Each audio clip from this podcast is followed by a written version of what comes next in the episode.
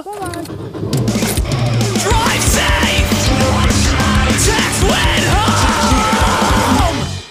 Hey, if you want to support this podcast, go over to anchor.fm slash drive safe text when home.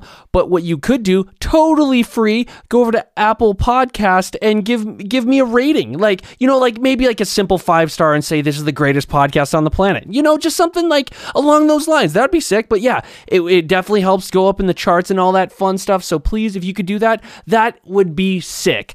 Thank you and enjoy this episode. Hey everyone, this is a podcast and I'm here with Jonathan Syverson. dude uh what was it gonna okay dude so like dude i'm i'm i'm super stoked like that you're on like because like I've, I've been wanting to talk to you for a while and i finally just built up the courage to be like hey i'm gonna message him finally and like it was actually i was just talking to uh uh, Scott from Def Club, and he and he, he, we talked about you for a while, just because like Daughters has been like a an influence on both uh, he and I. So I was like, oh, that's sick. And he and so and then he just said he just saw you play with Unsane the other day. Yeah, I saw Scott the other night, Heck last yeah. Thursday, I think. Yeah. Dude, that's sick, dude. Oh, so okay, well, you playing with Unsane, like, how did that even come to be? That's crazy, dude. Um, let me try. Uh, so Chris Spencer, he's you know the founding member of Unsane. Yeah. Um, he inherited land in Texas, uh, I guess, in the last year or so. Oh wow. And I've been playing off and on with this guy. He's a New York transplant. Um, so he lived in New York City, played many bands in New York City. I guess the last most notable band this guy was in, his name's Cooper, uh, was a band called Made Out of Babies. And um, I've known him for a while. He moved down here. I've done various projects with him down here. So he just hit me up because he's been friends with Chris for decades. And he was like, hey, uh, you want to jam? Because uh, COVID's got everyone kind of stopped. And um, why don't we just jam? So we started jamming, and, you know, Chris uh, liked the jams. And he, uh, I guess, Unsane is repressing their first record. Oh, sick.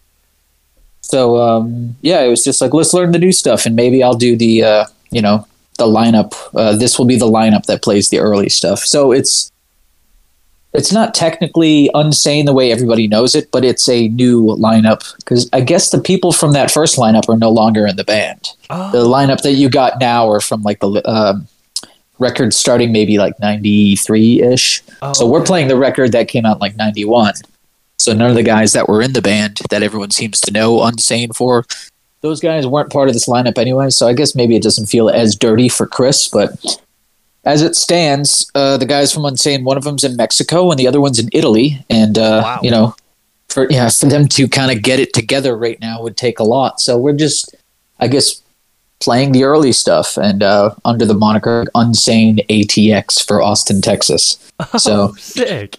yeah, we're gonna see where this goes, but it's not really, you know, it's not not to say that his uh, involvement with those other chaps is over. This is just like maybe an extension of more of like what happens when COVID hits, and we're trying to figure out what to do. So Oh, we got about forty-eight minutes of uh, blistering noise that we know how to do together. So sick. I think we'll we'll attempt that a few times before we're over it. Dude, Potentially, Yeah. I don't know. No, that's awesome. And I like how you said like it's an extension of it. Like that that's to me that's like you could see like this version and then you could literally see the same band with the other people and it's like it's just a totally different version. That's that's super cool, dude.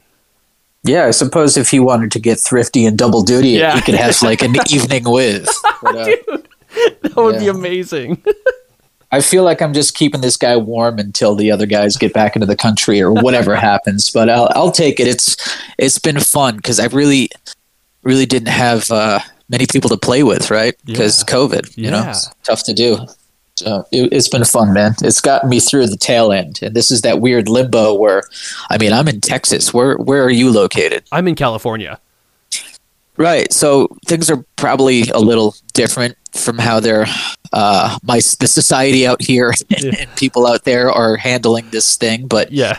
it just feels like I mean, I, it feels like I've been in a tailspin for a while now. You know, and Oh, yeah. um, so you know, music uh, unsane. Sure, let's jam. And that's that's about all I can I think we're able to commit to at this time anyway. So dude that yeah no and that makes sense dude and it's it's and also it's so okay with that that sh- that show on thursday has that been your first show back ever since like covid hit yeah, yeah. The last show I played, the last show I played before that would be Daughters in 2019, December 2019 was like the end of uh you know about a year and a half's worth of touring with Daughters. So yeah, we 2020 uh, we only had a few shows with daughters, but Yeah. we were supposed to uh, be in the studio and record, you know, a new record, right? And record it, and we had a fest in fucking Tasmania booked. So I'm wow kind of, yeah, I'm kind of bummed that we didn't get out there for that because who the fuck goes to Tasmania? So, serious but uh, I mean, we only had two shows for 2020 on the map, oh wow and uh, now those are kind of wiped out. You know, we don't don't know what's gonna gonna happen. We're supposed to have some shows coming up in January, and Oh, um, they should they should all be announced shortly. But then again, it's like this is all I've been seeing. It's like we're about to announce shows. Wait, we got to hold on. We're gonna reschedule them a month later. Uh, we're gonna reschedule them two months later now. You know, and then it's like, oh, we don't know what we're gonna do, and you're gonna run out of money, so go get a job. Great. Great. So I'll be pumping gas shortly here. dude that I, I mean that that sounds like a great job uh who doesn't want to do that dude Yeah, I mean, I've got a I've got a good grip being a drummer for so many years. So yeah, could- dude you can dual dude you're you're very good so like you'll be able to use two at the same time dude you're gonna be like the the, the manager soon dude that, that you yeah, I'll be the go-to. I'll be the go-to gas pumper. dude i dude i get my gas at that station john works there that that's so sick Yeah, I'll be the only vaccinated guy in a Texas gas station. These motherfuckers out here, man. Fuck.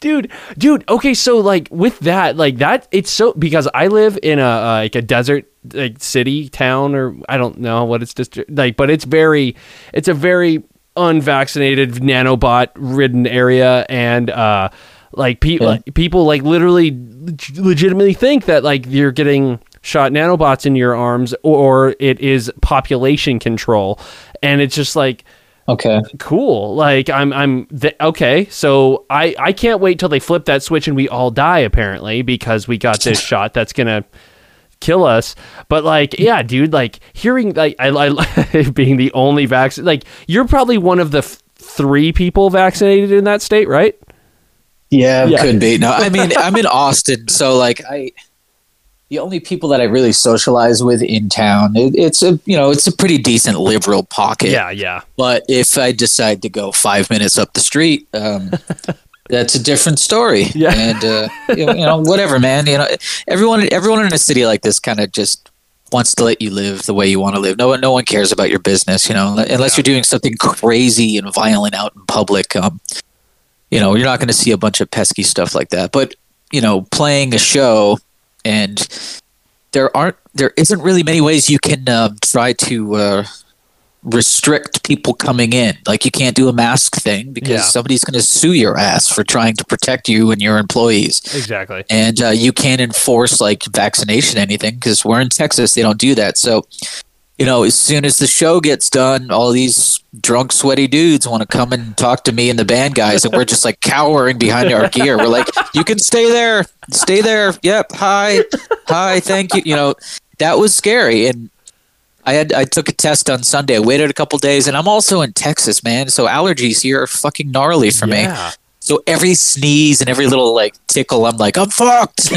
But- so yes, total hypochondriac, just just just overreacting to every little sensation my body has. But I mean, I also know that like Texas is a fucking hotspot for this shit. Now, the people who put on the show are responsible cats, and I trust them. yeah But it's just like there's a lot of people out there just lying, yes. just to you know get where they want to go, and it's. like I just don't trust any fucking human right now. So dude exactly no I, dude and that's that's how i feel is like because if i go out i'm just like okay like when when i heard people are like spending like hundreds of dollars on fake vaccination cards where they could just get a free shot like is just like wow dude like that's it's not as cool as like a fake ID when you're in high school. It's, yeah it's, it's not.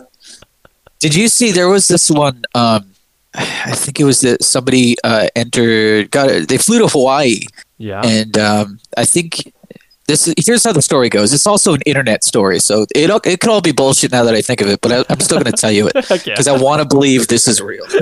all right. So somebody went. They had um, their vaccination card to show on entry to Hawaii, Yeah. and um, they wrote down that they got the Moderna shot. It's all forged, but they spelt Moderna wrong, and that's they ended up in jail. Says the story. So I thought that was I thought that was fun. Like I, I just liked that. But it could all be bullshit because I read it on the internet now. Uh, that's what I do during COVID. I'm now on the internet all the time because I'm miserable. But yeah, that was fun. dude well you know that's perfect because like what i wanted because like i've been following you for a while like and like i've been whenever i, I love what, looking at your stories just because like you post these like bizarre drum sets dude. Like what like i know you're a drummer of course but like what made you did you just start looking up like weird drum sets? Or like what how did that why did you even start posting it's sick though dude I, I think I realized like the only thing that I that is healthy for me to go look at is just music stuff, hobby stuff, you know, stuff that I'm into. Because otherwise, like I'm like I got pretty down the rabbit hole watching just like people freaking out in public over you know no masks or whatever Yeah. or when that like the Karen thing was happening I was just like oh this is great and then I realized it's like it's like I'm just eating junk food, except it's not going through. My, it's just going straight to my brain, and my brain has cavities now. Like I realized how like.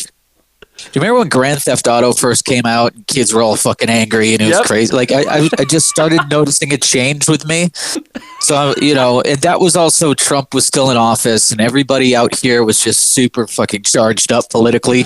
You know, like sitting at a bar next to this crust punk kid with an Assück shirt, and he has something to say about politics to me, but he's never thought of politics a day before. You know, uh, his roommate argued with him. Either way, so I'm just like, you know what? Uh, I'm not gonna. I'm not gonna fuck with this. I'll I'll start looking back at the things that I like that I can remember, like drums, and I do like monstrous, weird drum stuff. yeah oh So yeah. in a way, I'm kind of trolling people with it, I guess you could say. But I love all this stuff. So yeah, I'm just if I'm going to use the internet, which I I have a uh, I have a habit now, now that I'm not- doing shit. So I'm just uh, sitting on a computer looking for shit. I'd you know rather just look for monstrous drum stuff. So that's probably what you're referring to. Yeah, that's sick, dude. Like, and like, well, just like with like because I, I love how you like using monstrous, monstrous, just because I saw the uh the kick drum that you used for Alexis's uh, uh, uh solo project was was it was that like a twenty six by like like like sixteen or like fourteen or something like that. I uh, excuse me. I want to say it might have even been a 28. It was um, yeah, it was it was definitely a marching uh, bass drum, not like meant to be played with a kick drum mallet. Yeah, but um, yeah, Lex and the uh, the guy who uh, tracked everything and more or less produced that record wanted to get performances out of the musicians that they had picked that wouldn't otherwise be I don't know uh, basically not some they wanted us to think on our our feet you know Yeah, kind of because it, the whole thing was kind of an improvised situation. So they gave me a kit like a setup um, that's near impossible to play and then just were like okay we're tracking go no way. It, that, was imp- was it actually imp- like was it actually improvised?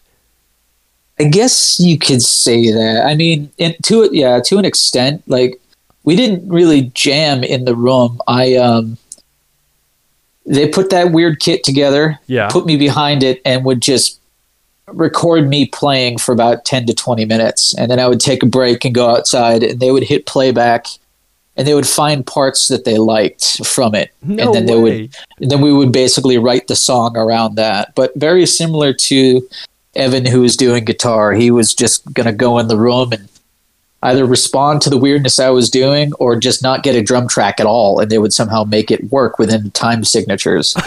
so that was most of the record. And I remember the days leading up to that, I started texting Evan, who ended up playing guitar on that, like, have you heard any demos? Because Lex told me that we're getting demos to listen to. no way. and he's like he's like yeah same man. Uh, i haven't heard anything so i have no idea what we're gonna do. And up to the point where like i had gotten there before everybody so when evan showed up gave me a hug and he's like so do you know what we're gonna do? It's like no fucking idea. So that's that's kind of how it rolled out. But um yeah so i guess you could say it was you know kind of improvised but there was a lot of like studio chopping and stuff you know like i would just record several pieces of drums and then they would end up just chopping what they wanted to use and looping it you know the magic of pro tools or Yeah. whatever. But yeah so i guess you, can you call that an improvised record? Because i mean i think of like a, a sick tight jazz band that's all just like they know how to sit in the pocket and stray off the meter and come back. We didn't do any of that shit. But uh i guess in a way for us that was sort of improvised dude that's so cool because like because when you I, I- you mentioned that and I, I I read that I was like oh dude no way. And I like I th- I thought that was so cool. And then uh, like then going on your Instagram and seeing the setup they had for you was just like what the hell is that? Like that is it was so confusing. And I was like oh but like uh, I don't know. That that that to me that's that's cool. Like and also like you said like the beauty of Pro Tools going like being able to cut and splice to me it felt like a a great record. Like I remember when the first song came out like I I wasn't like a big fan of it. And then I listened to the whole record in in in whole. I was like oh dude this is amazing. Like I feel it's such a a good record to listen to in in like in its entirety. I love that. I love it now. Yeah, it's it's definitely uh, nightmare stuff. Like soundtrack to nightmares. Yeah, it's it's it's not easy going chill. Like I'm not gonna like roll a joint and relax and put on that record. But yeah you'd go somewhere dark dude yeah, yeah, yeah. I I, I dig what happened, and it, it, the whole idea is pretty brilliant to me though. Like because. I mean, me and Lex have done music since we were 16, and everything is like, you know, here's the riff, goes into the next riff, breakdown, payoff part, whatever you're going to call it, you know, like whatever shit guitar players want to call their parts. And um, yeah, this was just kind of like Lex doesn't really know how to play anything, but he's been around music and he knows music, you know, He's Yeah. been in bands. Yeah. And he was totally you know in control. It was his it was his baby. So i mean for us it might have felt more chaotic than to him. Yeah. Oh, Um, but uh you know i feel like he had a plan or he was getting a plan together as he was paying money for us to sit in his studio and track weird nonsense. But no it was cool. I dug it and and the uh, result like it's it, it couldn't be any more honest as far as music goes right? Like we didn't really sit there and try to like really touch up on my parts and get the best take. It was just like our it was like that's me honestly sitting there clueless with weird drumsticks weird drum kit trying to make Lex's record work, and uh, I think it came out pretty good considering.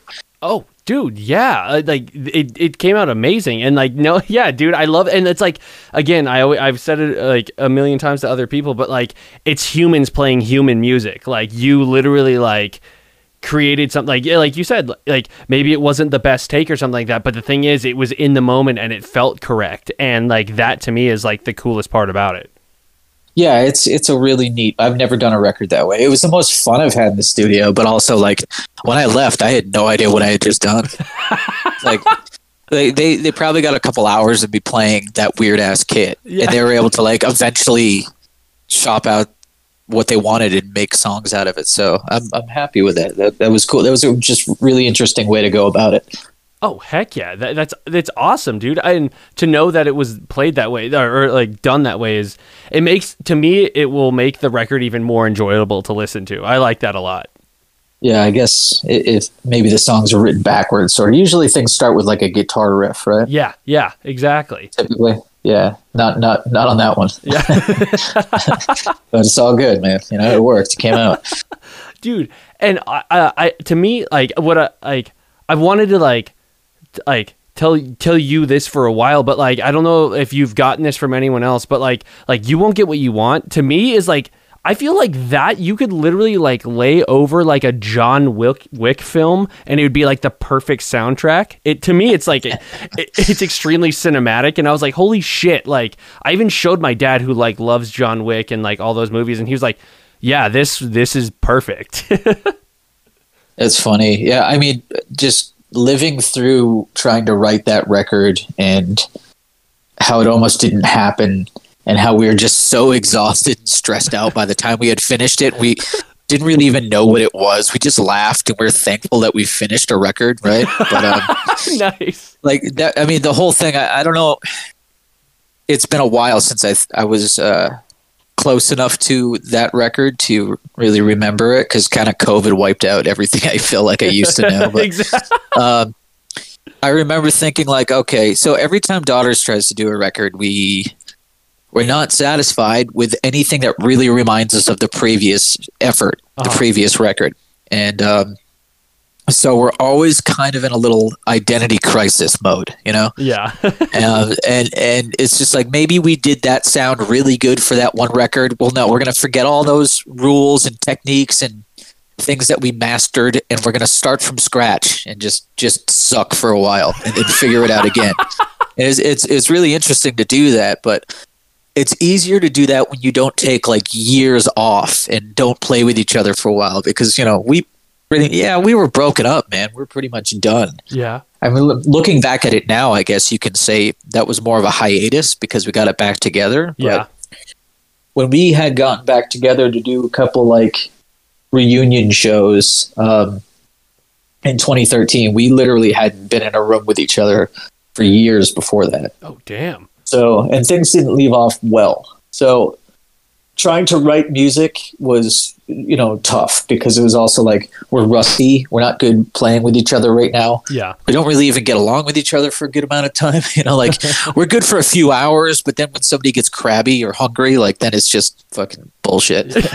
but uh so yeah, it took a it took a bit to just be able to be around each other for long periods of time. And we probably wrote five songs and went to the studio in 2015, Oh wow. Reco- recorded everything and realized this is awful. No what? this is bad. Yeah. So we like, so we shelved it and it was just like a huge blow for me. Exactly. Like I just, any motivation that we had in there, it was just like, wow, I guess maybe we can't do it anymore.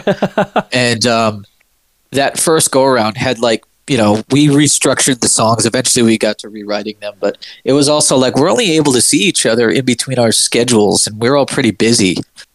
So we would only see each other like, you know, for a week every three months.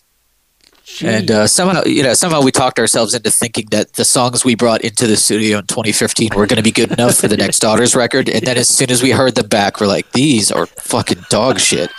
But we, you know, I guess we worked it out. I just can't remember the steps, but it wasn't easy. so, so we got that. Once we finally got that record together, I just remember like us laughing and like our schedules were still gnarly. So I, I was like, you know, as soon as I leave the studio, I'm going to fly out and I probably won't see them for a couple more months and they'll argue over text messages about the layout, the artwork and all that shit. So yeah, man, it's, uh, it was a long time coming. I'm happy with how it came out, but I mean, I haven't been able to hear it without maybe the trauma Yeah. of making it Yeah. in my mind. And one day maybe I can, but the last thing I want to do is actually sit down and listen to my own band. Yeah. So, unless unless it's like an outtake blooper thing, like, hey, this is when you fell asleep playing the show. Listen to the audio. Like, I'll check that out.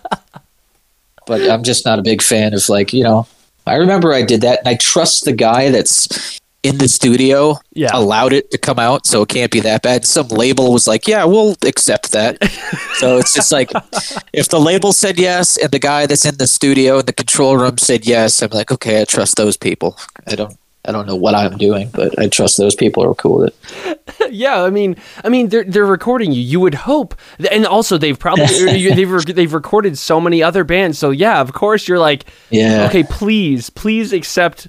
Like I hope, eh, like, dude, yeah, they have to have the vision, dude. That I've been, I guess. So I started tour managing when Daughters started slowing down and then petered off and stopped because I had to. I needed a job, and Yeah. I had exhausted all those temporary jobs in between tours that you could get. Yeah, So I've been like, you know, fucking hired and fired or quit um, from everything. And then um, I got a job at a club in Providence, and I would see the bands that come through and their tour managers, and you would get a sense of like, oh, that fucking nerd right there is living much better than me. He's like making money, and like I'm I'm working a smoking door in February, like with three three pairs of long johns on, fucking shivering for like sixty bucks a night. Um, maybe I can tour manage, you know, and I, I got myself into it somehow. But then I'm around so many people who are so sure everything they do in music. It's just I was around a new breed of musician. If you want to get paid well to tour manage, you got to go out with a band that kind of goes out all year round. And oh, um, okay. you know, usually you get to like these working radio market sort of things. But you start to be around a new breed of human, you know, that just like they're so sure everything they do is awesome.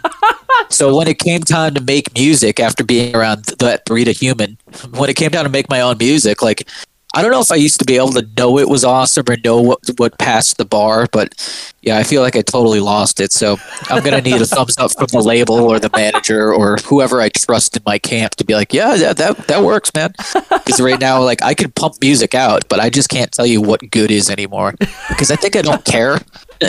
like I'm not gonna do anything that I absolutely hate or Yeah, yeah. I'm, you know, I've done enough that I'm nervous about. I like that too. That'll pass. If I'm really nervous about something, I'm like, let's just do it, see what happens, because it's exciting. You know, Yeah, dude, dude, that's that's awesome, dude. Like, dude, and like because like I saw that you were yeah you had tour managed and like and then also I saw in a post like you were saying that like 2019 was like one of the busiest years of your life and then and I loved I loved how ironic the next line was was here's hoping 2020 2020 isn't an asshole and like I after reading that I read that like only like, like, a, like a week ago and I was like oh man like it was literally like like yeah, you can blame me. I did it. patient zero, dude. Like, I, I called traffic before I uh, you know left work. Like, there's probably not going to be traffic today. Yeah, yeah, dude. yeah. Uh, 2019, man. I, I think I did the math. I I was away from home for 250 days.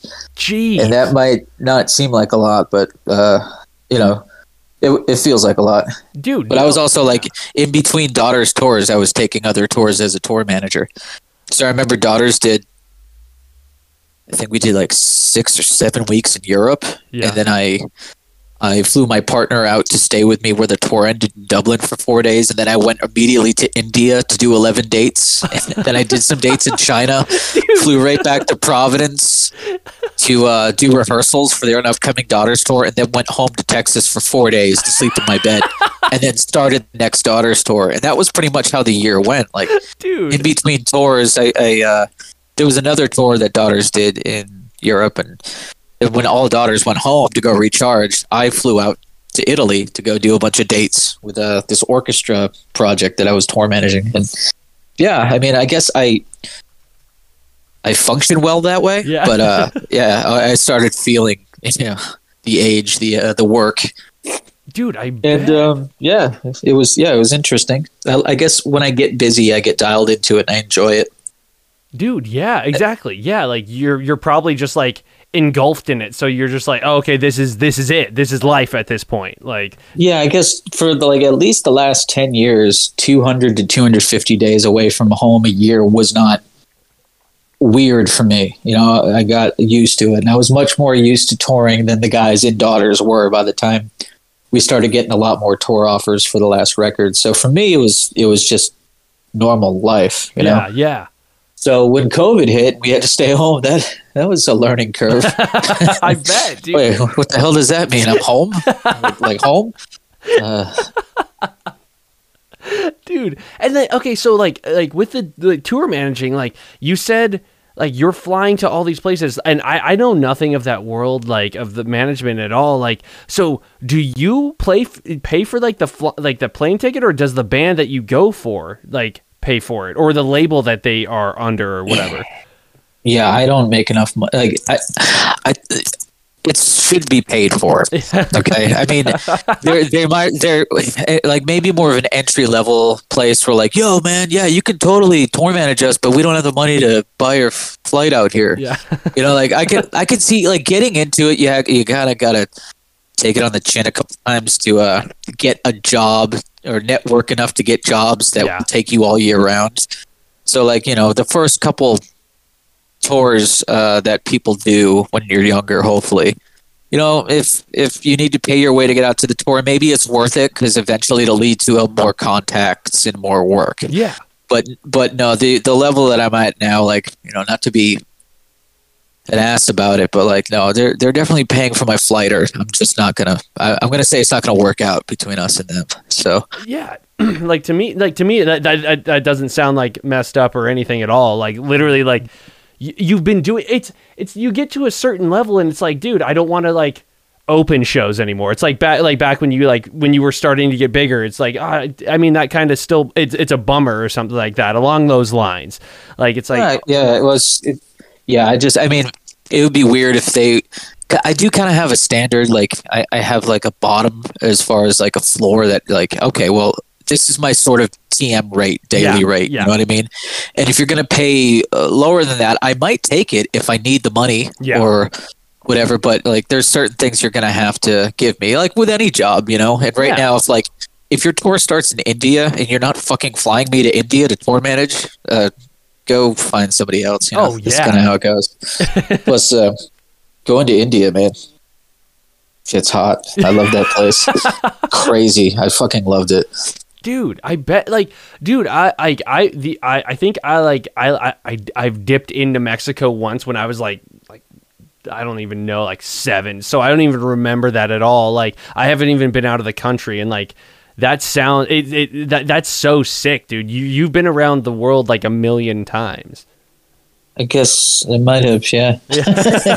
yeah, I've, I've, I've, I've seen some weird shit, man. But um, I, w- I wonder how much that's all going to change now. dude i trust me like i i I think about it it's it was so weird like because i remember it was like oh shows are coming back and then like it like died again. And then now it's like there are like a lot of tours happening and like i i still don't know what to grasp on it. Like i don't know if it's like real or is this like they're dangling the carrot in front of me. It's like uh is this Yeah, it's it's the slow rollout, man, and I think uh, it's not going to be. Uh, it's so easy to fuck this up, yeah. Or it's just so easy for just a little bad luck or a little bullshit to really, uh, you know, throw it off again. But um, I know a lot of bands that are just like, well, okay, it looked like this things were, were getting better, and then you know this spiked up again, or regionally, or uh, there was a band that came through Austin, and I think they were touring the South Southern states on their way out to Psycho Vegas. oh You know that fest in Las Vegas. yeah So they were in Austin, and I guess Austin might have been their last show. And the singer was reported reporting to be sick, joking, I probably have COVID, and he died of COVID two days later. But he was also kind of, I guess, open about. Um, I don't know. He just didn't really take it very seriously. I don't want to say anything or ill about this. This Of you know the dead, but yeah um, from from sources uh you know that worked at the venue he played he uh him and somebody in the band did have it and they were staying on people's like couches and floors and, and just kind of not caring not wearing masks but also like they're playing dive bars. Yeah exactly like singing into people or at people's heads that are singing the lyrics back at him so he's singing his germs into people's faces and that didn't seem to phase him much and it's unfortunate you know he passed but yeah definitely holy shit! I mean, how many more of those does? I mean, if that happened, maybe like in a state like New York or something. In Texas, I guess that that can happen. Nobody really gives a shit. But yeah uh, yeah it's uh, it's a wonder, like if that happened in like California or somewhere else, like you know, all all it would take is uh, a couple more promoters to get the notion of oh shit, like this is scary. yeah So- Places that don't have restrictions in place, and it could be a free for all to spread this shit around. Um, yeah, I don't know, man. That that's all it would take. Like a band dips through the south and then keeps heading up, and they carry it, but they have they're asymptomatic or however it works. Yeah, like it's just there's still a pandemic going on, and we're trying to roll it out, so it could get really fucked up. yeah dude it's I don't know, and it's it's just just freaky to think about.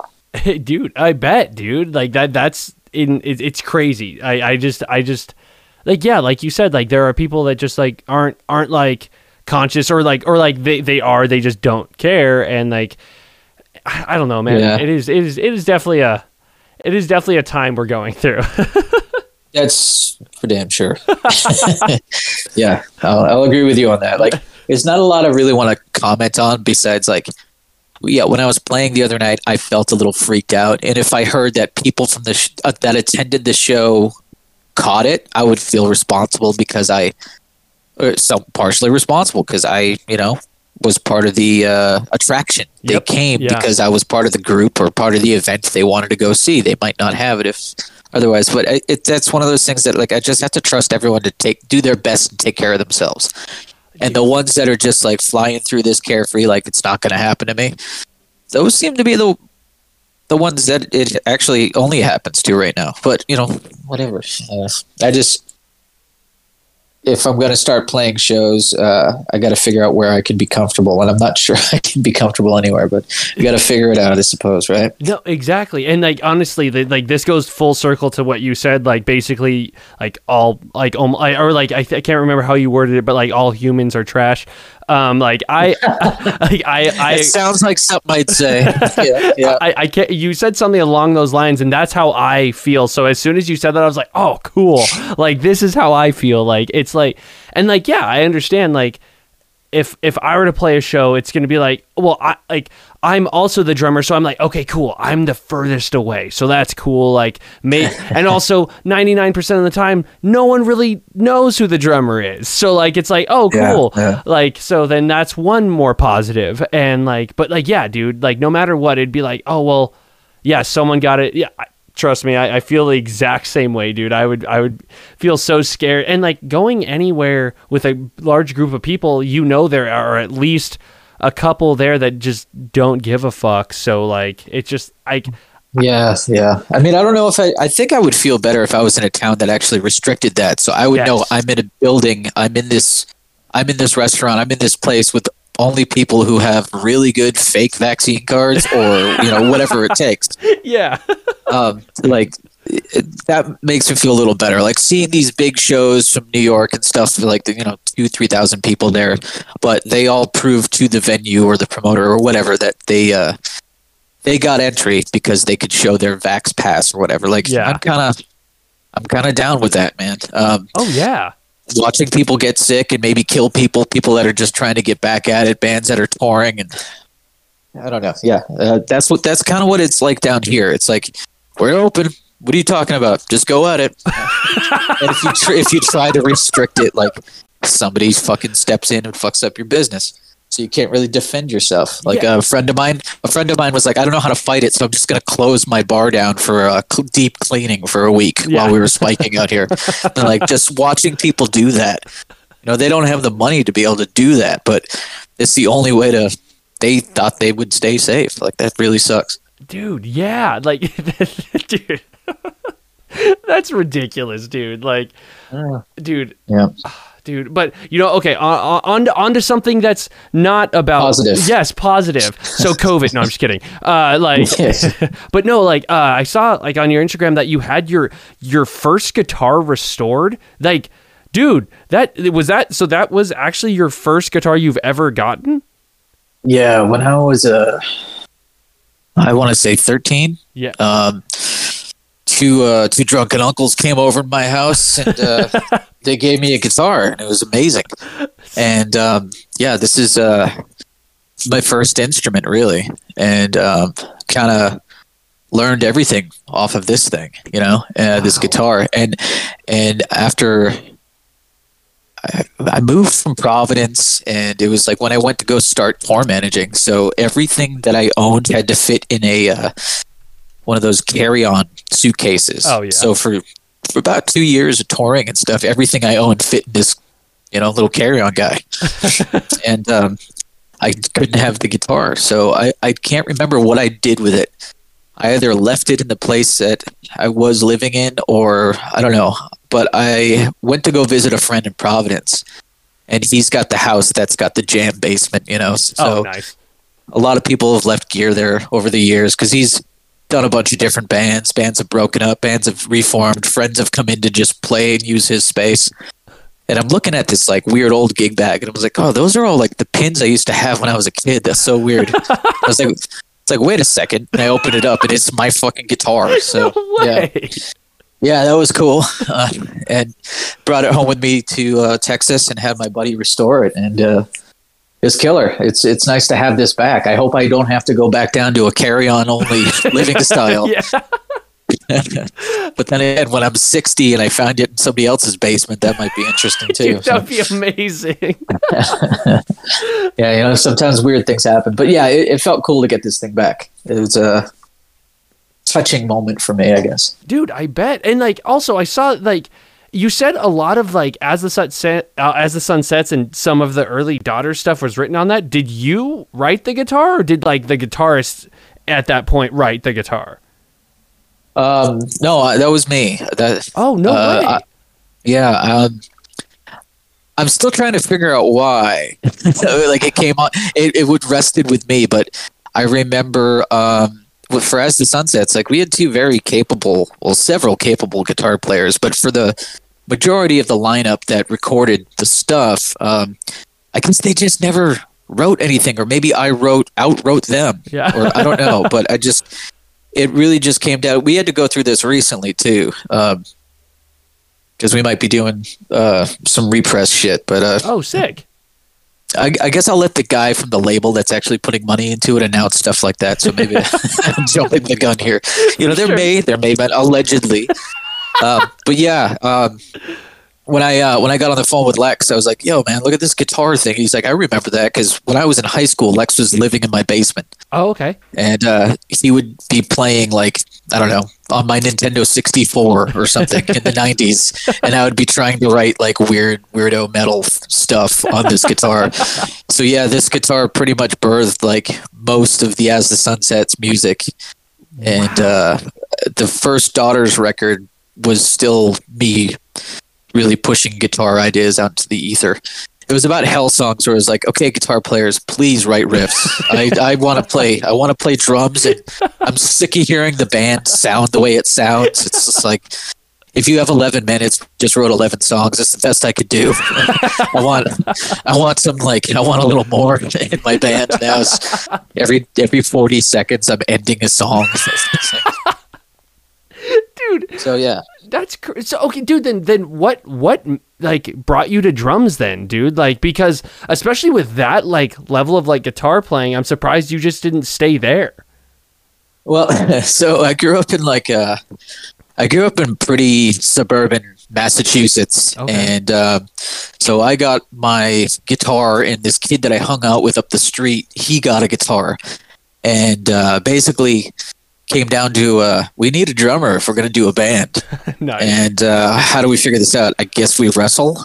Did you? so- No yeah, way. yeah, we, uh, yeah, yeah. Well, I mean, I, I would say at the time we probably said we fought, but thirteen-year-olds fighting is a wrestling. Yeah, oh, yeah. So you know, like nobody's coming in and breaking it up. Nobody's yelling at you. Uh, it probably ends with you going, "Okay, what gives? Stop it!" You know, like it's not a real fight by any means, but. Yeah, this dude overpowered me, so I was like, "Fine, I'll play the drums." That's really how that went wow. but uh, I couldn't be more like thankful for him. it's like it's like thanks for beating me up, dude. Cool. Because I probably wouldn't have played drums, and I don't think I would have made much of a uh, singer, songwriter, frontman kind of guy with a guitar. But dude, all good. dude. I mean, as the sun sets, that guitar and like some like clean vocals over that, that's perfect, dude. Like that, just like Yeah. yeah, you could go on tour with like City and Colour. Don't even worry. Like, like, but but no, like that's that's crazy, dude. Like, like It was like it's just the only way to get it done, as far as I remember. You know, it's just I don't know if I can't. I really can't recall if they just weren't good at writing stuff, but they could play well, or what. But I guess maybe I just always brought new stuff to practice, and we would just a new record.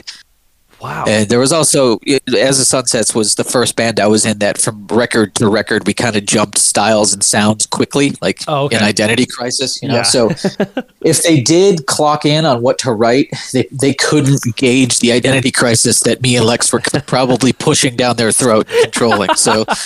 We're just like, okay, cool. You got that riff? Well, check this out because this is what we do now. Very like 18 year old in a band sort of bullshit. oh my god, dude, that's so, dude, dude, from like. That's that's mind blowing, dude. That that's that's that's great, dude. Okay, so then that like, literally makes me like wonder like so then what were your like like I guess like now and then like what were your your most influential bands then just because I feel like having that idea for guitar is like crazy and I like like what what made you what made you want to write like that Well, the very first As the Sun Sets record, yeah um, we were still all living at like home with our parents. So we're in the suburbs, and I think like the heaviest shit we can really get into is whatever like the local college radio plays on Sunday night between 11 a.m. and or 11 p.m. and 2 a.m. yeah you know, like that's the only way we could get like information on local shows. There's no internet, you know. There's well, there is internet, but you know, it's we're probably not allowed on it. Like maybe one person in the band has a computer and can email. You know, it's everything. everything is done with uh differently. You know, with yeah Kinkos and you know nobody has a cell phone. So either way, I, the way we got music was uh, it, it was just a lot harder to find bands and stuff. So I, I remember we were a mixture of all these the bigger bands in the areas and that we were I guess kind of getting in contact with. You know, Yeah. So it, there was a lot of hardcore stuff coming out of New England. I wasn't a big fan of that, but when we got onto like more the metalcore bands and stuff like that coming out of Boston and New Jersey at the time, like you know that kind of definitely shaped sounds we wanted to do for that first record. And then I guess a year later, we're probably old enough to move out, so we eventually moved to Providence, which is closer to us than Boston would be. And we had already started playing shows in Providence, so it just made more sense. Like we can play shows here. We know some bands there. We don't we don't make enough money to live in Boston, yeah so so we got to Providence. I think just we're influenced by what was down there, and they have some of the gnarliest bands to ever be be a band came out of Providence, as far as I'm concerned. So you take what maybe was happening in the first As the Sun Sets record, you put a little influence from like uh, you know Lightning Bolt, Arab on Radar, and just all these yeah. crazy bands that were happening at the time. And uh, we're also I remember we were big into like Spazz, Discordance Axis, Oh, stuff yeah. like that, and we just started writing really crazy fast stuff. I think uh, we had no idea what we were doing. We were just we were just doing it. We're we're liking it, you know. And uh, it, I had to listen to uh, the whole discography recently, and um, I don't still don't know what that band is. I just hear Identity Crisis. I just hear I just hear kids having identity crisis, but um, some people seem to be into it. I uh, that seems to be cool by me. dude But yeah, I mean that, that's definitely me. Like just when I was a kid, you know, trying my best and not knowing what the fuck I'm doing. So not not very unlike what Daughters is now for Yeah. me as an adult. But uh, yeah, pretty much the same. It's like the same cast of people too. Like Oh, you know, me and Lex have been in these bands uh, forever. And uh, Nick, the guitar player from Daughters, he actually was in a bands that used to play with us the Sun Sets all the time. He was like 15 years old, and Oh, I remember the whole thing was like the whole thing was like, "Yo, look at this little kid play guitar," and he fucking smoked. yeah And so we we became friends with him. The, the idea was like if if for any reason somebody in As the Sun Sets has to leave, we'll get that kid in the band. so we way. had known Nick. Yeah, yeah, we had known Nick for a, a long time. Like like I'm 17. I think he was 15 when we met. Something like that. We're all playing shows like. We definitely shouldn't be in that club Yeah, that right. playing the show, but you know we are. Yeah, just you know shit like that. dude that that's crazy dude and like I, I i love like see now i'm gonna go back and like re-listen to like the as the sun sets to like hear i i i want to know like like i can definitely of course like hearing from canada songs to hell songs like to me like total total flip. Uh, of course like vocally but also musically like it, it definitely it changed like crazy. And I, I I- like now knowing that I, I love that. Like that that to me is sick. And also dude like knowing that how do you how does it feel like knowing that Hell Songs and Canada came out like like what like 15 or 18 years ago like that that has to be insane It, it, it, it is weird. It's weird that I'm still doing this band. Yeah. You know, like like when we finish Canada songs, and somebody's like, "Hey, man, guess what? In 20 years, you'll still be doing this," I'd be like, "You fucking kidding me?" Like, I, I don't know if I'd get upset, like get sad, but um, I mean, it is what it is. I mean, I, I lived the life, and it just uh, every year was long and hard. Yeah. No, it's not like that, but um, I don't know, man. It, it is it is kind of wild to think about, you know. Um, yeah. I, but uh, honestly, it, the band for me, the way I think about it, it, um, I really feel like the band stopped and restarted, and there was like a couple years of just total silence. You know, like where Yeah. we, we didn't we didn't really talk. So it almost feels like we're on borrowed time in a way. It almost feels like we're in a new band in a way. Oh, that's kind of cool Uh, though. It can be. I mean, yeah, I'm I'm down Yeah. either way. You know, I don't think I have a choice. It's just like the way I. It's just the way my brain thinks about it. You know, it just the, the band we were in with Daughters. Like there was a lot of member changes too, and there still are like members flux in and out of it. So. Uh, I don't know. It always feels like kind of a new experience, you know. And the way it seems to work now is, if we're able to get up and get ready for shows, like the band is really me, Nick, and Lex at the moment. And Oh, okay. um, so Sam is involved lightly at the moment, but we just haven't like figured out what it is. You know, he he's started a family, had a kid. He couldn't do the, all the touring, Yeah. but we've had a couple uh, writing sessions that he sat in on for the new stuff we're trying to put together now. So I can't tell what his involvement is, but I think the idea is like, dude, if you want to get involved in any of this, like, please just show up Yeah. you know jump in. It's Yeah. it's kind of like that. But when we go to tour we have to find new people for the stage which brings in new blood which is uh, actually really cool. Yeah, i like that a lot Yeah. you know? So yeah i don't know. I'm just daughters is supposed to do some shows in january. Um, hoping that that stays the plan. Yeah, right. right yeah. Dude and like also like I, like I wanted to know how like I know you've probably even asked it a million times but like I how how did it how how did how did you guys come to the or how did you feel when like the vocal style changed from Canada to Hell like how did like what like how, how okay, what was your perspective on that Um, I- I'll tell you what I remember, and I guess as I'm saying it out, maybe I'll start to react to it because uh, it's just been a sec since Yeah, I've yeah. actually like thought about it. Um, so I mean, Lex just never came to, to rehearsal, and um, I remember like it was fucked up. So Canada songs. Nick was in the band helping us write Canada songs, and then there was kind of like a blowout, and we asked Nick to leave. Oh wow. And we got a new guy. And we tracked the record.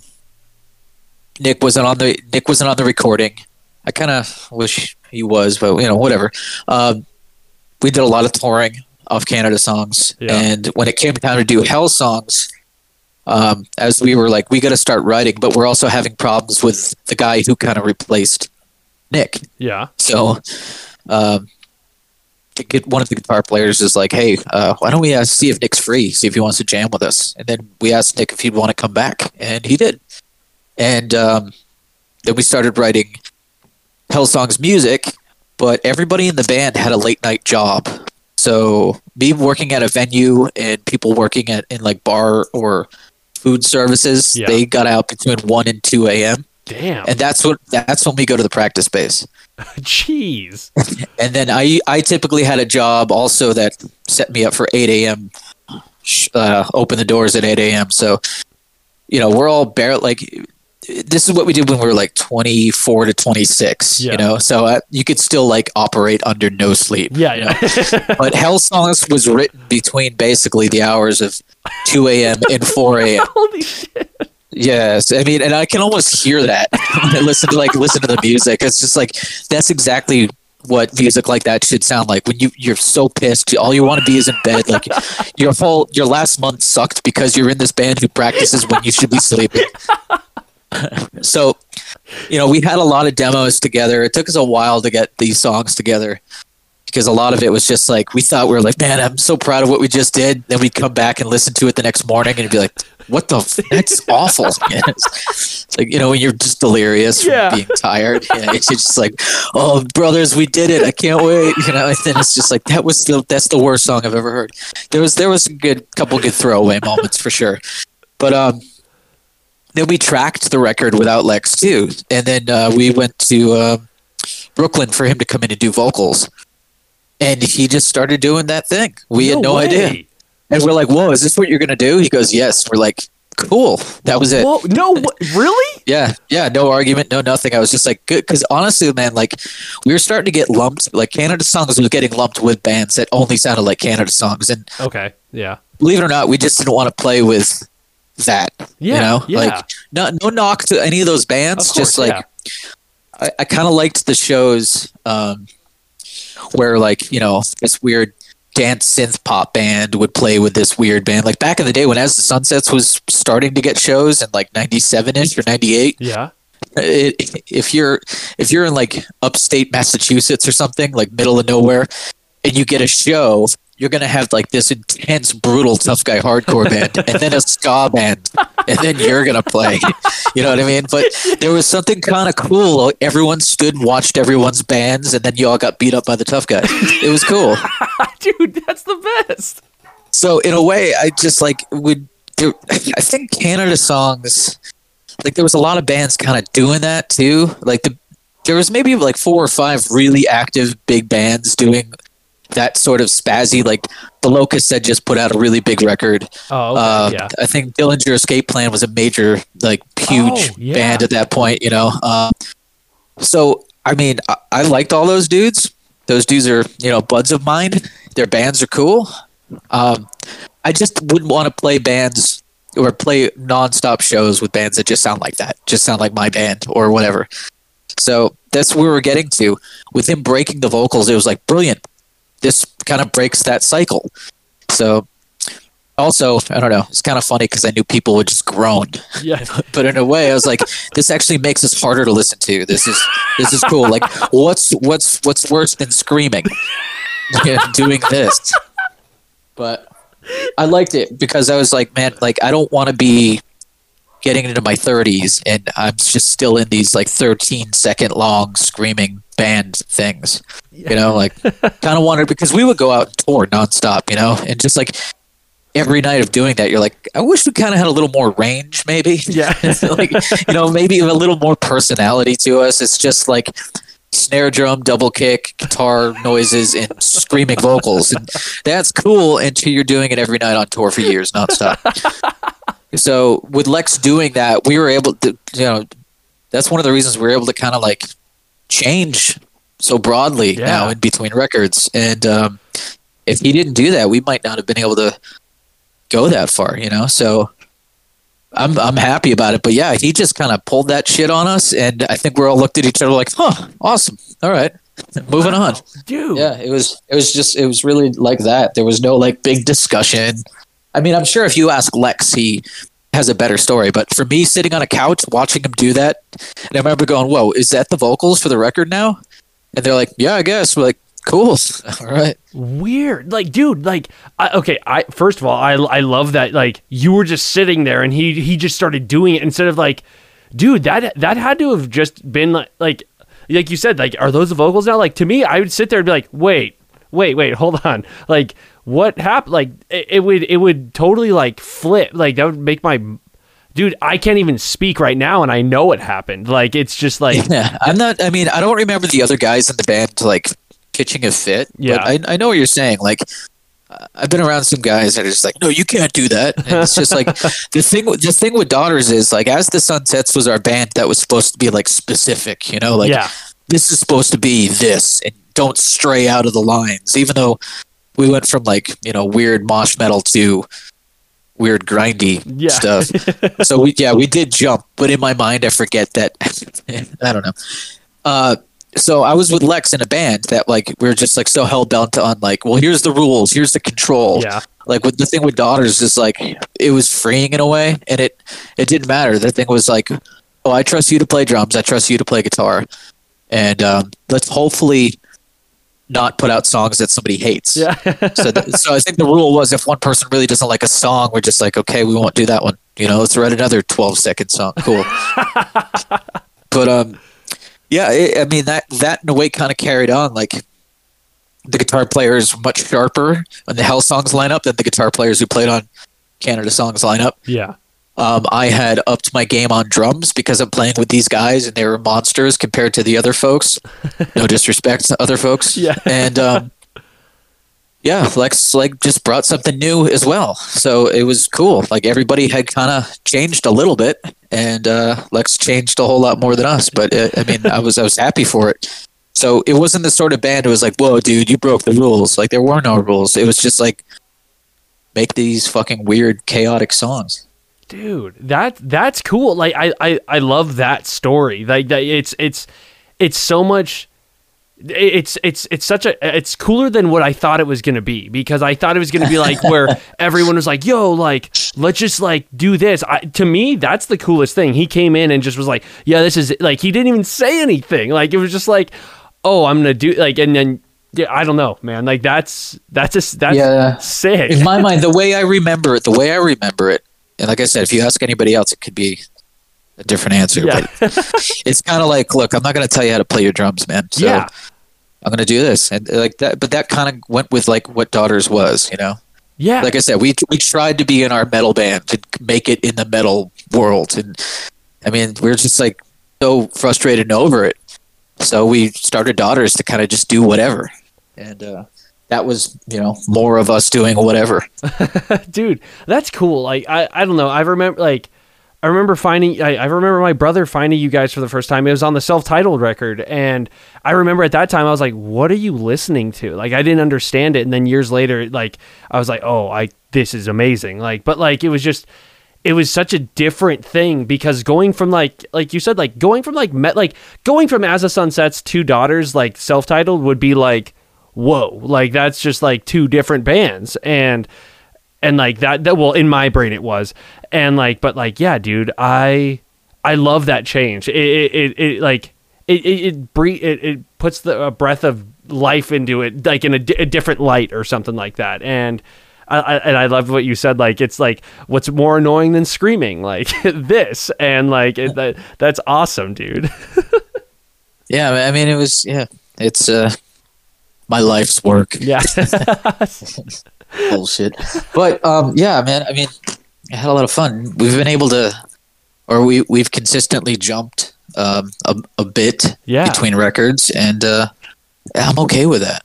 dude yeah I, I because like evolution is the like the best part like because like like doing the whole same exact song like or same exact record over and over would just like get boring and like like you Yeah. said touring that oh, years and years it's like dude i what if we did slow down here and like it wasn't a constant fucking blast beat like it's like it, it, it because at that point like yeah maybe when you, like well, I remember when I first started playing, I was like, "Oh man, I, I like blast beats are sick, and like I want to do that forever." But then after a while, it's like, yeah, but like you can add something else that will throw people off, and like it'll make you feel more fulfilled as like a drummer, just because like you're doing something different that you never thought could be thrown into this type of like genre, I guess.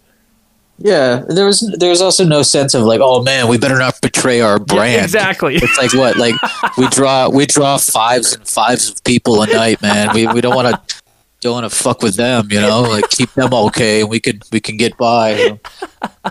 Uh, yeah, I don't know, man. It's it it, it was interesting, and uh, it's it's been a long a long road doing this this band, but like I mean, it's still uh, if we are, are able to record the next record, you know, and get things going, it'll probably be another weird jump Hell to yeah. nowhere. But but uh, I mean, I'm excited to it to do it. These are my childhood friends at this point, right? So uh, for better or for worse, like I'm stoked with whatever we get to do as long as we get to be around each other. So That's that's sick, dude. And like like that, that- that's fucking awesome. Yeah, and dude, like I like I like also knowing that it could be another like shift it like is is even cooler to me. Like I I have loved every every movement you guys have done and it's it's just because it's it's a it, like I said, it's like a breath of fresh air. It's like, "Oh man, like this is different." And like I I get I, I it's basically like your catalog is like I multiple different bands almost, and it's just but it's the same band. You feel that like like cohesiveness, of course, but it's just like but like these are all different like movements, dude. It's basically classical music, dude. well, I'll take it. yeah, Okay, I'll take it. dude. And then oh, dude. Also, I uh, I saw that you did like you did uh you, you did one song with that band, the Pushmen. Like that. Like I listened to like just the song you were on, and like just because like I was like, oh man, I want to hear what it was like. And to me, I felt like if that band were out now, like with like your drumming, it would be fucking killer. Like I feel like a lot of people would like love that band. I mean, yeah, man. Those I those are some of my only buds here in uh, Austin, and um, we had fun. But Austin doesn't want bands like that for some reason. So Sucks. it's funny. Like we would we would go on stage and like just we knew we played tight, you know. The, Yeah. And so I guess you could say we knew we crushed it, but we just watched people we know like go outside for cigs and stuff when we Oh, play. man. And then I remember like the I remember this one show where I'd just gotten back from I think doing tour dates with as a tour manager and like I don't I don't care at this point. I just want to play and hang out with my buds. So they Yeah. got a show, so we're gonna rehearse real quick. We haven't seen each other in months.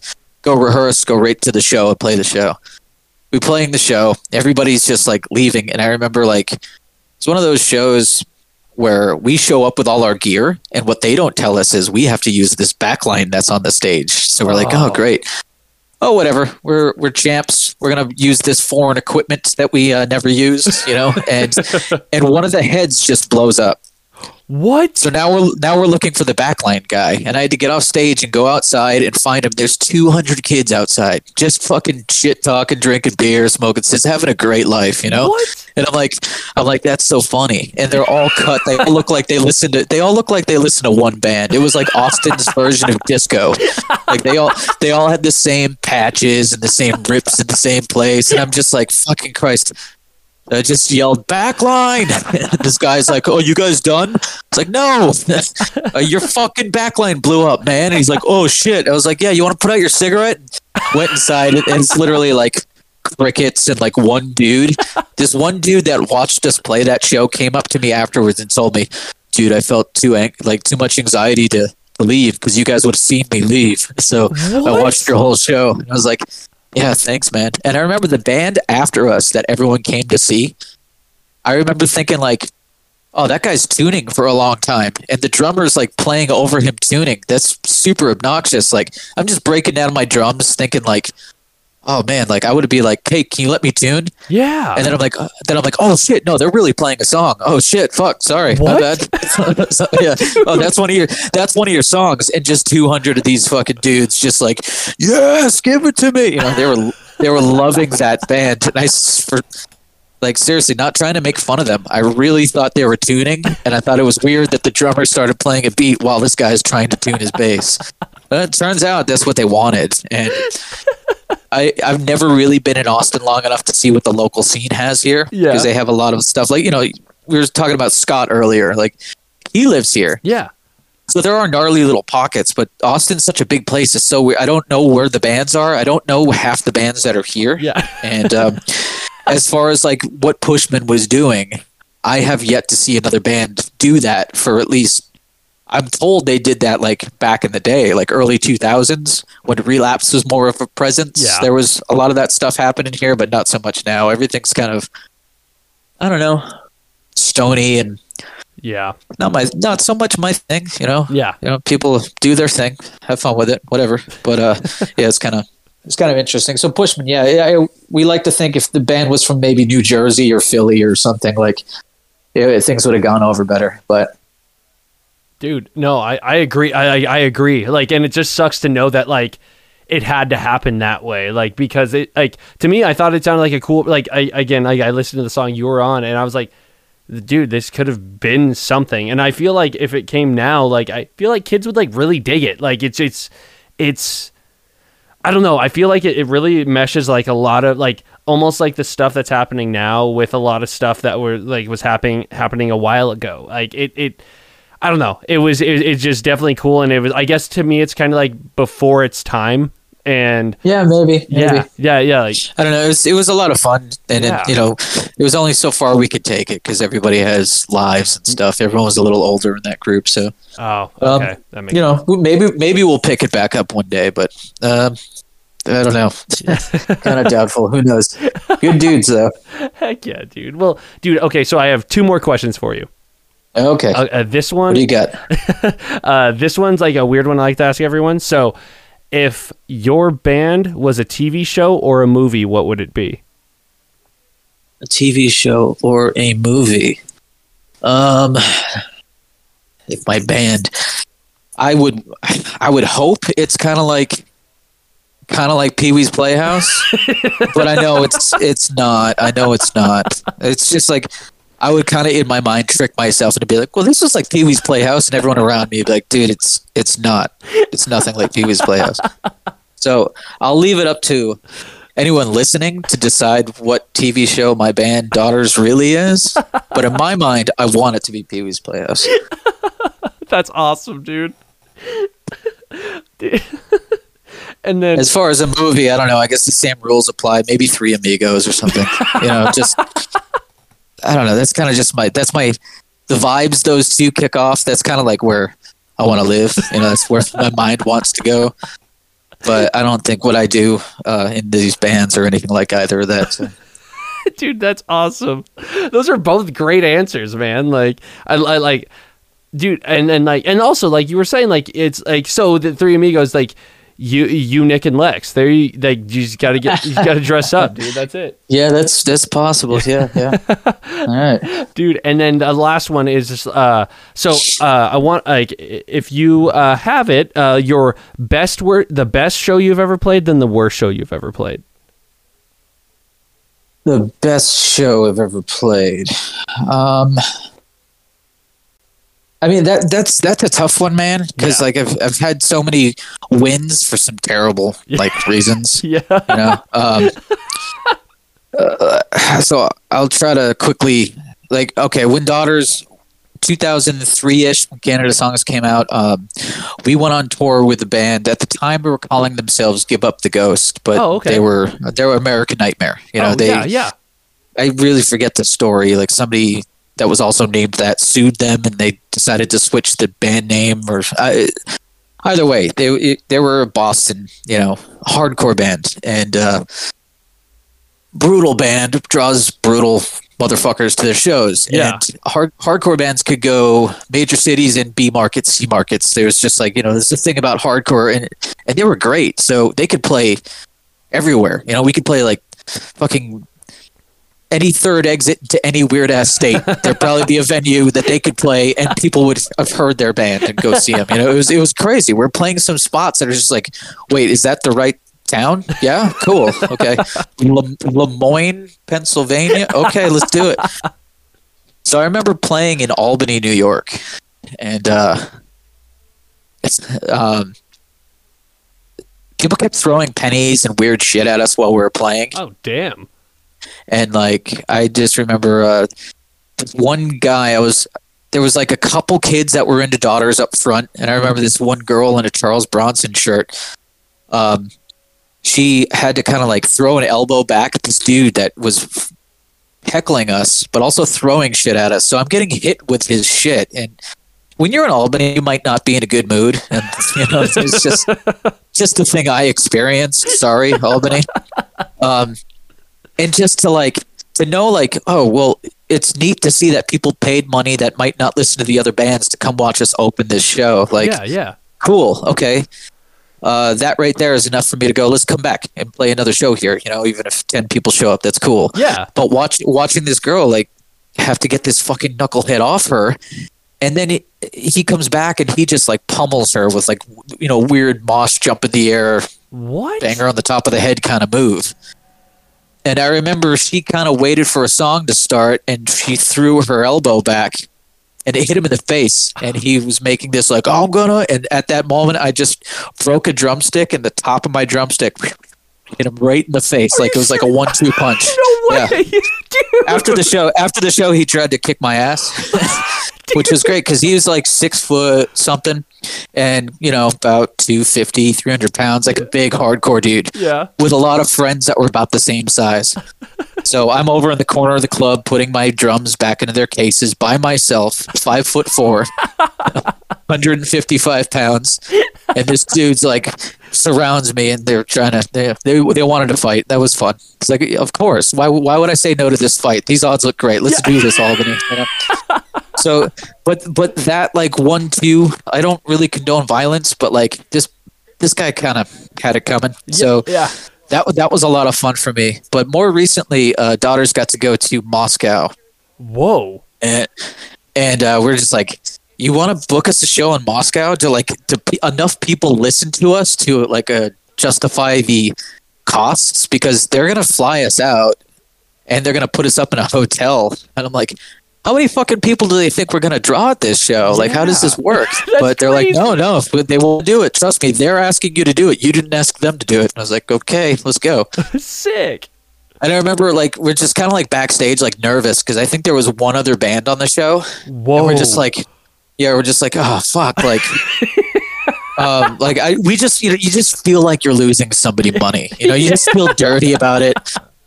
We get out there and it's like it actually looks pretty good, you know, crowd wise, but even still, it's just like I don't I don't know how this works, but I okay, let's play. And I remember like them knowing all the lyrics and you know their accent was fantastic.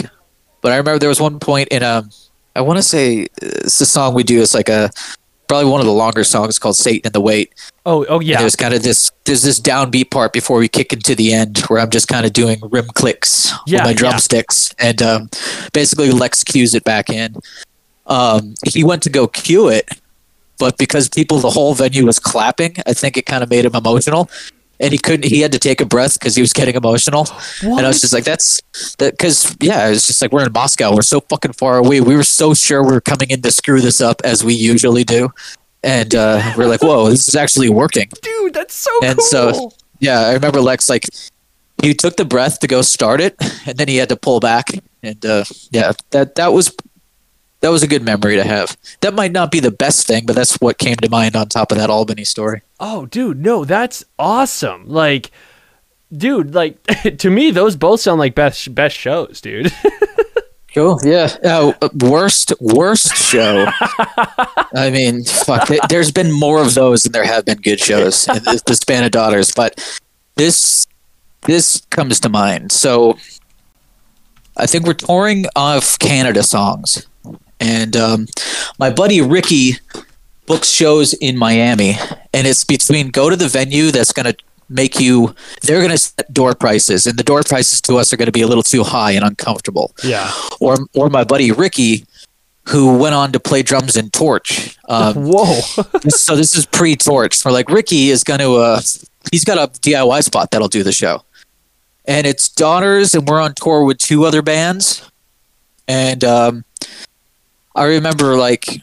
Ricky couldn't be there; he had to work, but he set up the show with his friends, and there was there was you know, I was like, "Hey, Ricky, this is what we're getting for the th- our three bands. So three bands combined to travel. Like I think it was five hundred dollars to split between these three bands. oh wow. Which I mean, maybe that's a lot. I didn't feel like a lot. I don't know? feel like it's Um, a lot. Like I feel like that's pretty Sure, good. but at, at that time, we're like, we can get a can of beans at the end of the show and pass it around to eat. But you know, it all goes to gas and hotels, basically. yeah. So I remember we went out to uh, as we were pulling as we were pulling off the highway to go take the exit to to the club. Our trailer got like rear-ended, and we we went out to go talk to the dude. The dude just fucking cut and run. I was thinking, yeah, that was cool.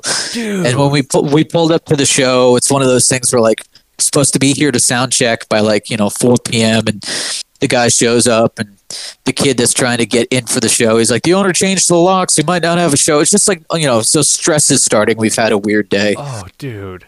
and we eventually get to uh we get in we get to sound check and everybody at the club's being super standoffish to us and they start to say like so what, what are you really gonna need all $500 i was like wait what What? and they're like, "This is so fucked up. You have a guarantee. We don't do bands with guarantees here.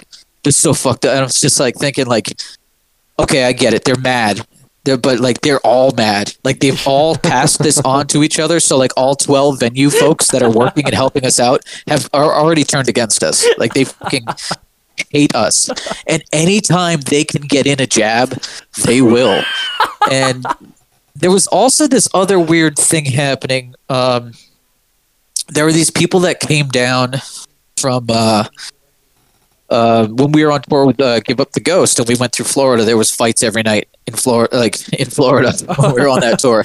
So peop- people that went out there to beat us up on that tour came back out to meet us. Oh, And- and cool. so we had people there to fight us, and um, I remember trying to get in, and I had one person. Daughters only had one friend on the guest list that night, Yeah.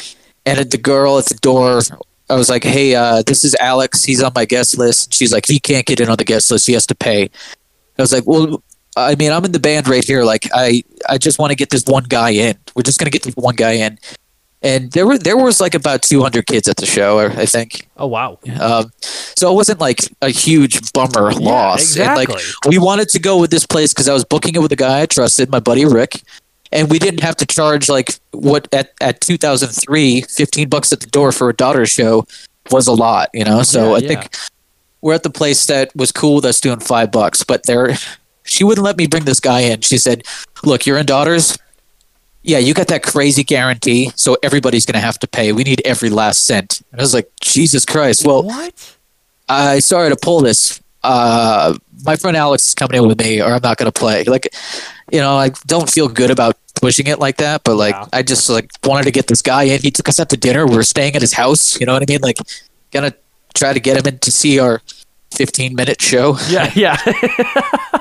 And like, the, the locals also booked like five bands on the bill before our package started. what? So it's just like one of those things we show up and we're like, oh, cool. So there's a local opener. It's like, no, there's five. Like, oh, five.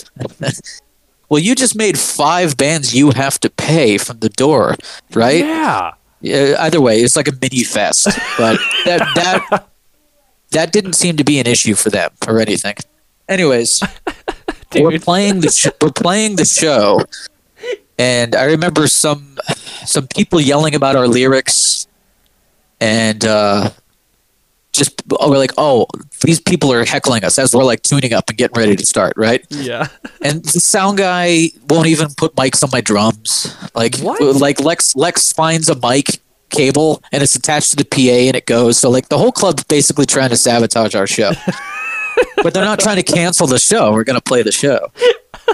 And um so I mean I remember uh, in between songs our guitar player Brent had an SG and it has one of those like kind of floating bridges. Like if the strings aren't on the guitar, the bridge will just fall out. Oh you know? yeah, yeah, yeah. Um, so I, I remember with like because I think they were fucking with us with the lights because uh, some some songs was just complete like black, you know, which was dangerous because the kids that came down, the hardcore kids that came down, they came down to like fight and get in fights in the pit. Yeah. So they're like wailing on people who aren't expecting it, you know, because they're super tough. Yeah. And um, I remember like this one girl went to grab Brent's guitar and she has her hands around his guitar and she is just doing this tug of war, like trying to pull his guitar, but she has gripped all his strings in her fist. Oh, dude. And she just she just fucking pulls it. And his bridge goes flying, and it's like his SG. He's probably the most expensive piece of gear we had in the band at the time was Yeah. his guitar, and that thing is just like fucked. And I remember just getting hit in the head with trash, and Sam, the bass player, w- had been hit in the head with trash, and he had like a drink dripping down his like from his face to his shoulders, and we just I think we played the we played the same song over like three times in a row just No to kind of like yeah just to like keep it going. Um, but eventually we're like fuck this, let's stop because it started getting we uh, at that time we we would connect with the local Planned Parenthoods to have them come out and table next to our merch at the show oh, that's to- sick. to help you know with whatever the agenda is at the time and just you know no one likes a dumb fuck right? So yeah, yeah. we're, we're hoping to bring this out to educate people as people that are desperate. There's some options out there. There's some things. And it, it would help you know bring money into planned parenthood more attention to it. You know we thought it was worthy but yeah. there was a point where their table got flipped. What? and we were just like yeah it's just like gross. It was just fucking gross. And I remember we were trying to figure out what's going on. The light guy had cut the lights. It was complete darkness. Brent's guitar is broken. We're just getting pelted with like ice cubes and drinks and stuff. And then somebody from the back yells, "I'm afraid of your guarantee," and people start booing us. What? And it's just like the, and as people are booing us, hardcore kids start fighting. So it's it was just like the weirdest thing. And I remember when we pulled the van up, um, our tires were slashed and people had spray painted the side of our trailer. what? And uh, yeah, and then the owner refused to give the money to anybody. I think Ricky eventually showed up. And there was just like this whole scene outside of people that were wanting to beat us up as we were trying to load into our trailer, but we couldn't drive off because somebody slashed our tire. And now we can't get the money for the show, like any of it, because the owner has come in and decided he doesn't want to give the money to anybody. And he starts to tell people, I already paid him. No, I'm not going to double pay him. He's just lying. And uh, Ricky eventually showed up and settled this out and apologized. But yeah, that was maybe one of the worst shows. Oh, wait, fuck. There's one more. A guy pulled a gun on us and tried to rob us, and we didn't get to play. That was another bad one. You like how fast I just skipped through that one? I sorry, I haven't thought of these things in years, man. Dude, All right, one more story. You down for one more story? please, please. Okay. We um daughters this is also the same kind of time period. So it's like in between Canada Songs is out, Hell Songs is yet to come out. And we are we were coming up the East Coast. So it's not quite Florida, but might as well be. We're going to Fuck, it's uh I gotta look at this place. It's the city that's on the border of Georgia and South Carolina. Uh, I have no. Let me idea. see. I'm gonna I'm gonna check this out real quick on my phone. Anyways, um, it's just this weird like one off, and it's this like kid renting out a club. That's like I guess like a metal biker kind of club. Is it Augusta? Yeah, I guess it's Augusta, Georgia. Okay. Maybe. Um, yeah, looks like Augusta. Okay, so again, it's one of those things where we are daughters are on tour with a band from Boston called Red Yellow and a band called Get Killed from Providence. Yeah. And Do- Doomriders is on this tour as well, but they don't meet up with us for a few more days. So we had just been out with we, daughters had done. We started out dates with Doomriders, then we did Dillinger Escape Plan, then we did Blood Brothers, and I think we did Melt Banana, and now we're on our way home. So that was like that was like the whole fucking thing. So we've been out for a while, and we're fucking rough and exhausted. All our gear's breaking.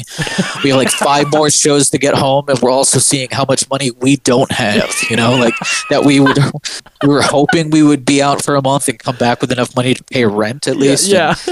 It's not going good. I think. Uh, I think at the time for all the bands on the tour, the entire guarantee was like seven hundred bucks. That's for like you know the four bands or whatever in in Augusta, Georgia, and we get there and. Um, we get there in time to sound check as per the note from the club. You know, load ins at this time, sound checks at this time. They don't want us to do any of that. Like, okay, and the kid running the show, he's just like, yeah, sorry, they're kind of like strict here, and it's just like, it's clear this is kind of like a biker hangout, and like the uh, the lady and her uh, her old man are just like two leather skinned, burnt out biker looking types, you know, but Yeah. the types you know you don't want to fuck with Yep. Yep. like like you're just like fuck whatever you say man you know we just want to come in here do this thing and get out of here like all due respect like like hey do you have any water and they just look at you and you're like never mind Yeah, I am don't need not water. thirsty Yeah, yeah. i'm good, I'm good. so they booked also three local bands without telling us Oh my god, dude. so nobody really starts to come in and at the door because there's also no ac in this fucking place Oh. and it's it's the sort of stage where there was a like a a barricade on the front of the stage What? like not not not on the floor on the stage itself That's so if i'm st- if i'm standing on the edge of the stage like you know mid chest is where this barricade thing is for me. So yeah it was very it was very weird. Like the whole thing is weird. It was just like the kid tried his best. I have no idea how he got in touch with our agent to book the show but it, here we are. Let's just do this and like not be dicks. Just get out of here you know? But and it's also kind of comical but it's also like there do seem to be kids outside that are genuinely excited to be here. So that's kind of cool because turns out not many tours go through that spot I wonder why. Anyways, I remember being outside, like while Red Yellow's ending, and we're about to go in, and uh, just jump on the gear and do it. And um, the singer Red Yellow comes out, and following him is the lady that's running the club, doing sound, doing door, like doing everything. You know, Yeah. she's like the scariest looking one, her and her husband. and she goes, I just canceled the show. Daughters is canceled. And we're like, wait, what? It's like, no, we're about to we're about to go on. It's like, nope, show's over. Show's over. I'm, I'm canceling you. And I remember our tour manager Andrea walks up to her and she's like, you know, you can't just do that. But whatever, we'll leave. Can I get my money? And she's like, you're not getting paid. I just canceled you. And I think what I don't really know what happened. A lot of people were outside waiting to come in, waiting for us to start playing to come in because it was so fucking hot in there. You Yeah. know, South Carolina, no AC is what I think I remember. But I also remember like looking out in the street in front of the club, and there being at least thirty kids. You know, but in, in the club it looked like no one was there. So I don't know if they were just like, I don't want to work another second, or they felt disrespected, or what. But I remember going in there and trying to get my drum set out and Andrea asks for money again, and the her big daddy, her husband or whatever, pulls this uh, pulls a baseball bat and just like swings it on Andrea's head. It was like a warning swing, but uh, even even at that point, a warning swing in 2003 means like. Well, you didn't connect. I'm still alive. I'm calling the cops right now. so yeah. Andrea's like, "Fuck this!" Goes and calls the cops. So as I'm watching Andrea leave out the front, and I'm kind of in disbelief, and now I'm packing down that much faster. Yeah. Um, Yeah. yeah, These guys, uh, the two that were running spot, you know, doing whatever, they had a friend that was there as well, and he's clearly like a army vet gun nut sort of type. Yeah. Um, uh, just he was dressed in camo and all his like Oh, vet shit. hat and all that stuff. You know, it's, it's, it's not a guy. I don't. I can't look at you and be like, "Yep, army vet guy." It's just like he he wore the branding. He wore the uh, the life the outfit. So he he wants to go to a light switch, which is behind some of our gear, which is stage side stage. yeah. And instead of getting to the light switch, it, like j- instead of reaching around a guitar, or I'm sorry, a uh, it was like a Marshall stack with a guitar head on it. Instead of reaching around the head, he just launches the head. What? So he just throws the head, and that was uh, it was Red Yellow's guitar head. So the singer or somebody from Red Yellow just pushes the guy and goes, "What the fuck, man?" Because the head, when it fell, you could see glass from the tubes coming out. Like it was fucked. Oh yeah. And so this guy falls down on the push only because there was like cymbal stands and shit behind him. Yeah. You know, it's just that area off stage where bands have to stage their gear. Yeah, yeah. So, it, you know, it, he just threw that amp. He got pushed. He fell down. And the next thing he does is pulls a gun out. And we're like, oh, fuck. And he's pointing the gun. And I get up to go, Evan, come here. And the guy just points it right at me. And I'm like, no, no, no, no. Dude, dude, what? So yeah, so I'm just like, of course. So I've got a cymbal in my hand. I'm trying to get my dude Evan to calm the fuck down. And then I look back at the guy on the floor who's got a gun and a smile on his face and it's pointing at me. And I'm just like, fuck. And then out of nowhere, the uh, it's like the scene in the Goonies when the mom runs them all out of the restaurant. You know, when they came into the restaurant, like she's they're just like, get the fuck out of here. And all of a sudden, we're outside. All of our gear is locked inside. We're all outside, and we're like, what the fuck? And Andrea comes over. And she's doing a head count, making sure everybody got out of the club. But all of our gear and all our merch and everything is still inside the club, and they have locked the doors. And then the next thing that happens is this white van pulls up, like to a skids to a stop, and the sliding door opens, and just all these fucking gnarly biker dudes get out and start walking towards us. We're like, "Oh, good, good, here we go." What? But then eventually, co- then eventually, cops showed up right before they were like, you know, going to get their hands on us and fuck us up, probably, or uh, who knows? They could have just wanted to hang out, you know. yeah. But um, yeah, the cops showed up. Nothing went down. We were able to get our gear out, but the club told the cops we were paid, and we weren't.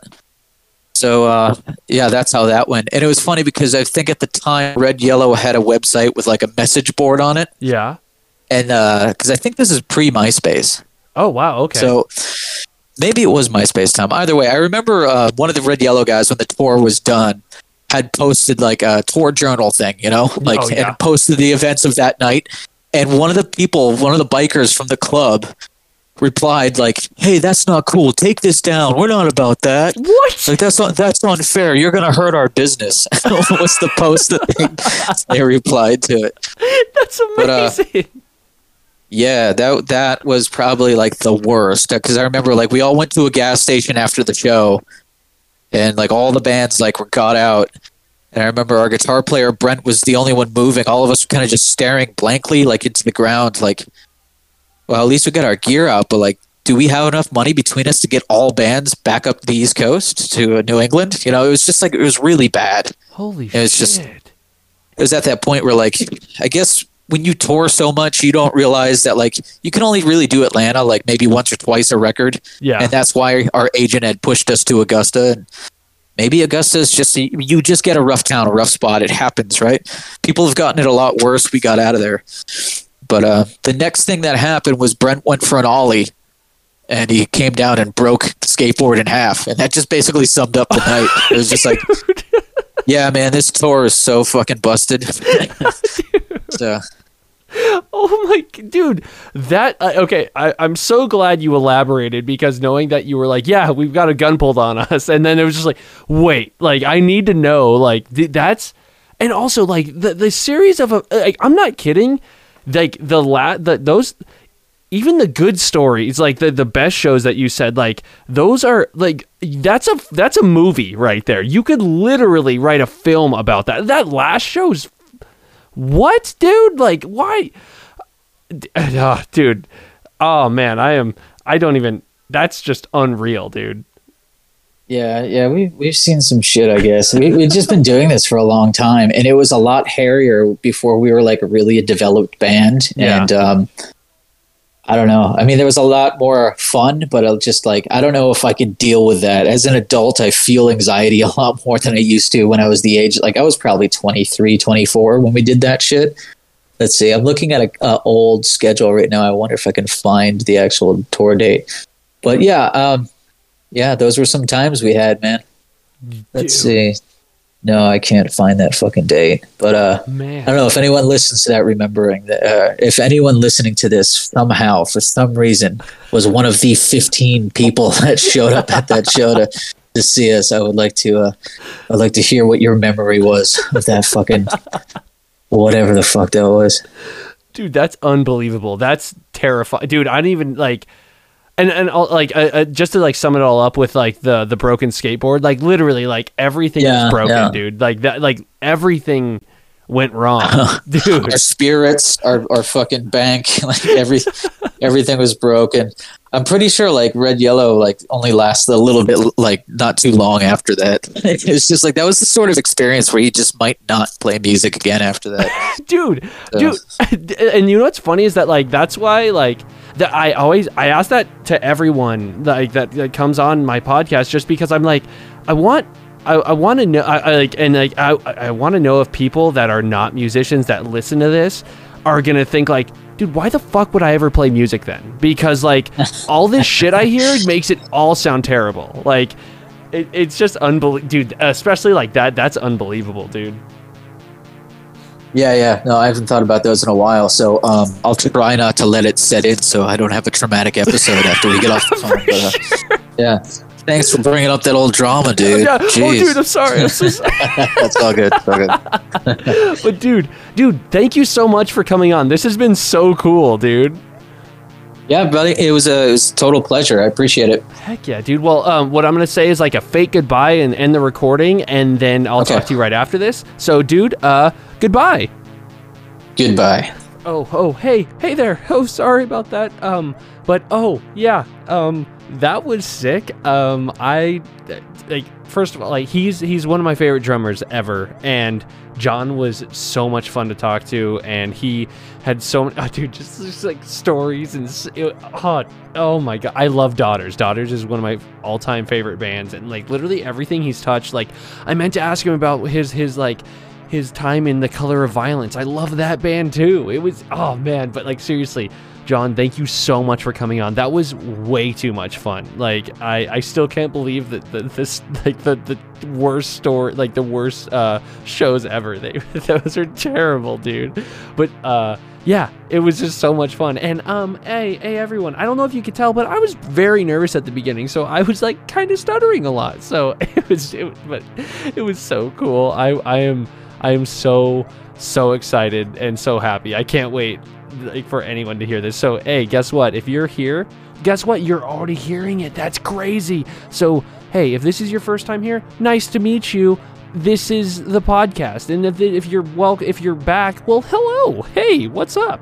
But uh, yeah, this was so much fun. So, John, thank you so much for coming on, and oh man, I'm just so excited. So, um, I hope you enjoyed it. I hope you enjoyed it, and I hope you enjoyed it. But guess what? I will see you on the next episode.